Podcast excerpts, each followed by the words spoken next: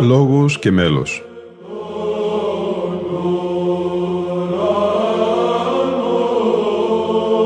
Προσεγγίσεις στη μυσταγωγία της ψαλτικής τέχνης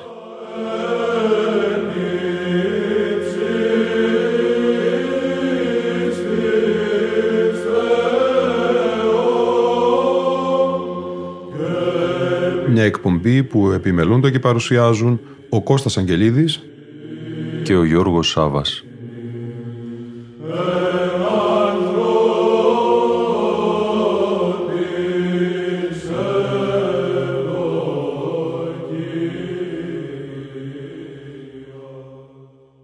Αγαπητοί φίλοι ακροατές και φίλες ακροάτριες, η ιερά Βασιλική Πατριαρχική και Σταυροπηγιακή Μονή του Οσίου Ξενοφόντος Αγίου Όρους αφιερωμένη στον Άγιο Μεγαλομάρτυρα Γεώργιο τον Τροπεοφόρο, έχει μακραίωνη ιστορία που ξεκινά από το 998 και ζωντανεύει μέσα στις μοναδικές τοιχογραφίες, τις θαυματουργές εικόνες, τα απαράμιλης τέχνης τέμπλα, τα μοναδικά κοιμήλια που φυλάσσονται στα σκευόφυλάκια της και την πλούσια βιβλιοθήκη της με πλήθος σπάνιων βιβλίων και χειρογράφων.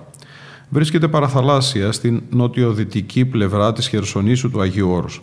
Σύμφωνα με την προφορική παράδοση, στο χώρο της Μονής προϋπήρχε από τον 6ο αιώνα μικρό μονίδριο του Αγίου Δημητρίου, το οποίο σώζεται μέχρι σήμερα ναΐσκος που ανοίγειρε όσιος ξενοφών ο συγκλητικός. Στα τέλη του 10ου αιώνα, με τη θαυμαστή διαθαλάσσης έλευση της εικόνας του Αγίου Γεωργίου, κτίστηκε προς τιμήν του το παλαιό καθολικό της Μονής από τον πρώτο ηγούμενο ξενοφόντα, από τον οποίο έλαβε την επωνυμία της. Από τους πρώτους αιώνες η Μονή δέχθηκε τη στήριξη και τις δωρεές των αυτοκρατόρων της Κωνσταντινούπολεως και με τον ζήλο και τις θυσίες των μοναχών έφτασε σε μεγάλη ακμή τον 14ο αιώνα. Ακολούθησαν περίοδοι ακμής με έντονες δραστηριότητες, κτηριακή επέκταση, τυχογράφηση καθολικού, τραπέζης, απόκτηση μετοχίων, αλλά και παρακμής, λαιλασίες πειρατών, διωγμή μοναχών – Κατά την τουρκοκρατία η Λιψανδρία και οι Φόροι την έκαμψαν σημαντικά. Το 1784 επανδρώνεται από τη συνοδεία του ιερομονάχου Παϊσίου Καυσοκαλυβίτου, ο οποίος γίνεται ηγούμενος και με την πνευματική του ακτινοβολία και συνετή διοίκηση οδήγησε τη Μονή σε μεγάλη ακμή. Συγκεντρώνει πολλούς μοναχούς και δημιουργούνται προϋποθέσεις για επέκταση του κτηριακού οικοδομήματος με νέα μεγάλη πτέρυγα το 1815 και νέο καθολικό το 1819 έως 1839, το μεγαλύτερο του Αγίου Όρους. Ευλογία μέγιστη για τη Μονή και τους προσκυνητές αποτελεί η παρουσία των δύο εφεστίων θαυματουργών εικόνων του Αγίου Γεωργίου του Τροπεοφόρου του 9ου αιώνος και της Παναγίας της Οδηγητρίας του 14ου αιώνος. Η εικόνα του Αγίου Γεωργίου βρισκόταν κατά την εποχή της οικονομαχίας στην Κωνσταντινούπολη και πολεμήθηκε από τους διώκτες. Αφού την έριξαν στη φωτιά και έμεινε ανέπαφη, την τραυμάτισαν με ξύφο στο πρόσωπο, από όπου έρευσε αίμα που κατέπληξε τους οικονομάχους. Τελικά την έριξαν στη θάλασσα και με θαυμαστό τρόπο έφτασε στη μονή τον 10ο αιώνα και προς τιμήν του Αγίου η μονή έλαβε το όνομά του. Η εικόνα της Παναγίας της Οδηγητρίας κοσμούσε τον δεξιό κύωνα του Καθολικού της Μονής Βατοπεδίου μέχρι το 1730, όταν κάποια ημέρα θαυματουργικά ήλθε μόνη της και βρέθηκε στο καθολικό της μονής, ενώ οι πόρτες ήταν ασφαλισμένες. Οι βατοπεδινοί πατέρες την ανεζήτησαν και νομίζοντας ανθρώπινη ενέργεια την μεταφορά της, την επέστρεψαν και την ασφάλισαν στο καθολικό τους. Το θαύμα όμως της Παναγίας επαναλήφθηκε και διαβεβαιώθηκαν όλοι ότι είναι θέλημα της Παναγίας να παραμείνει στην ιερά μονή ξενοφόντος, προς χάρη των εκεί ενασκουμένων τέκνων της. Στο Μεγάλο Καθολικό φυλάσσεται η εικόνα της Παναγίας και χαριτωμένης του 13ου αιώνα, και Ιερά Λείψανα, Τίμιο Ξύλο, Αίμα Τιμίου Προδρόμου και Αγίου Δημητρίου, Αγίου Γεωργίου Τροπεοφόρου, Αγίου Στεφάνου, Αγίου Τρίφωνος, η δεξιά της Αγίας Μαρίνης, Πέλμα Αγίου Θεοδόρου Τύρονος και άλλα, που με την θαυματουργό χάρη τους μεταδίδουν στους πιστούς τον αγιασμό. Επίσης, ένα πλήθος κοιμηλίων της εκκλησιαστικής λατρείας και αγιορητικής τέχνης, που αποτελούν καρπούς της πολιτιστικής και φιλοκαλικής αγιορητικής μέρημνας, είναι αποθυσαυρισμένο στο σκευοφυλάκιο της Μονής δύο ψηφιδωτές εικόνες των Αγίων Γεωργίου και Δημητρίου του 11ου αιώνα, δώρα του αυτοκράτορος Αλεξίου του πρώτου του Κομνηνού, εικόνες από τον 12ο έως τον 18ο αιώνα, παλαιολόγιας και κριτικής τεχνοτροπίας, άμφια χρυσοκέντητα, αγιοπότηρα και άλλα αργυρά σκεύη, αλλά και χειρόγραφα περγαμηνά και χαρτό από τον 11ο αιώνα και παλέτυπα από τον 16ο αιώνα αποτελούν το εκθεσιακό υλικό. Τέλος, στη βιβλιοθήκη της Μονής φυλάσσονται περισσότερα από 500 χειρόγραφα από τον 10ο αιώνα και εξής και περίπου 10.000 παλέτυπα και νεότερα βιβλία. Η Ιερά Μονή έχει δύο καθολικά, το αρχαίο του 10ου αιώνα και το νέο του 19ου αιώνα, όπου καθημερινώς τελούνται οι λειτουργικές συνάξεις της αδελφότητος και των προσκυνητών. Ο ναός, όπως και όλα τα αγιορείτικα καθολικά, ακολουθεί τον αθωνικό τύπο, πρόκειται δηλαδή για έναν σύνθετο σταυροειδή εγγεγραμμένο ναό με χορούς, μεγάλη, κοιονοστήρη, λιτή και εξονάρθηκα άρχισε να κτίζεται το έτος 1819, λίγο πριν την Ελληνική Επανάσταση, όπως μαρτυρούν επιγραφές στους εξωτερικούς στίχους του ως καρπός μιας πνευματικής ακμής και ανάπτυξης που γνώρισε η Μονή με αφετηρία την κοινοβιοποίησή της το 1784 υπό τον ηγούμενο Παΐσιο τον Κοινοβιάρχη από την Ίσο Λέσβο. Στην υλοποίηση του έργου συνέβαλε ουσιαστικά και ο Μητροπολίτης πρώην Σαμακοβίου Φιλόθος που εγκαταβίωνε τότε στη Μονή. Το 1821, λόγω των δυσμενών πολιτικών συνθήκων, το έργο ανακόπηκε πριν την ολοκλήρωση της επικαλυπτικής θολοδομίας και συνεχίστηκε το 1833. Με την ολοκλήρωση των τρούλων έγινε και η επικάλυψη με μολύβι και σχιστόπλακες τα έτη 1838 και 1839. Το νέο καθολικό του Αγίου Γεωργίου της Ιεράς Μονής Ξενοφόντος με την ποιότητα και το μέγεθός του ως το μεγαλύτερο καθολικό των Ιερών Μονών του Αγίου Όρους αλλά και με το ιστορικό της κατασκευής του προσφέρει πολλά και ενδιαφέροντα στοιχεία στην έρευνα της αγιορείτικης μεταβυζαντινής αρχιτεκτονικής. Στις 19 Οκτωβρίου του 2019, ο Οικουμενικός Πατριάρχης Κύριος Κύριος Βαρθολομέος επισκέφθηκε την Μονή Ξενοφόντος με αφορμή τα 200 χρόνια από την ανέγερση του νέου αυτού καθολικού της, καθώς και για να τελέσει τα εγγένεια του νέου συνοδικού. Στον Αρσανά της Μονής έγινε η επίσημη υποδοχή του Παναγιωτάτου και ακολούθησε πανηγυρική δοξολογία στο καθολικό της Μονής Ξενοφόντος.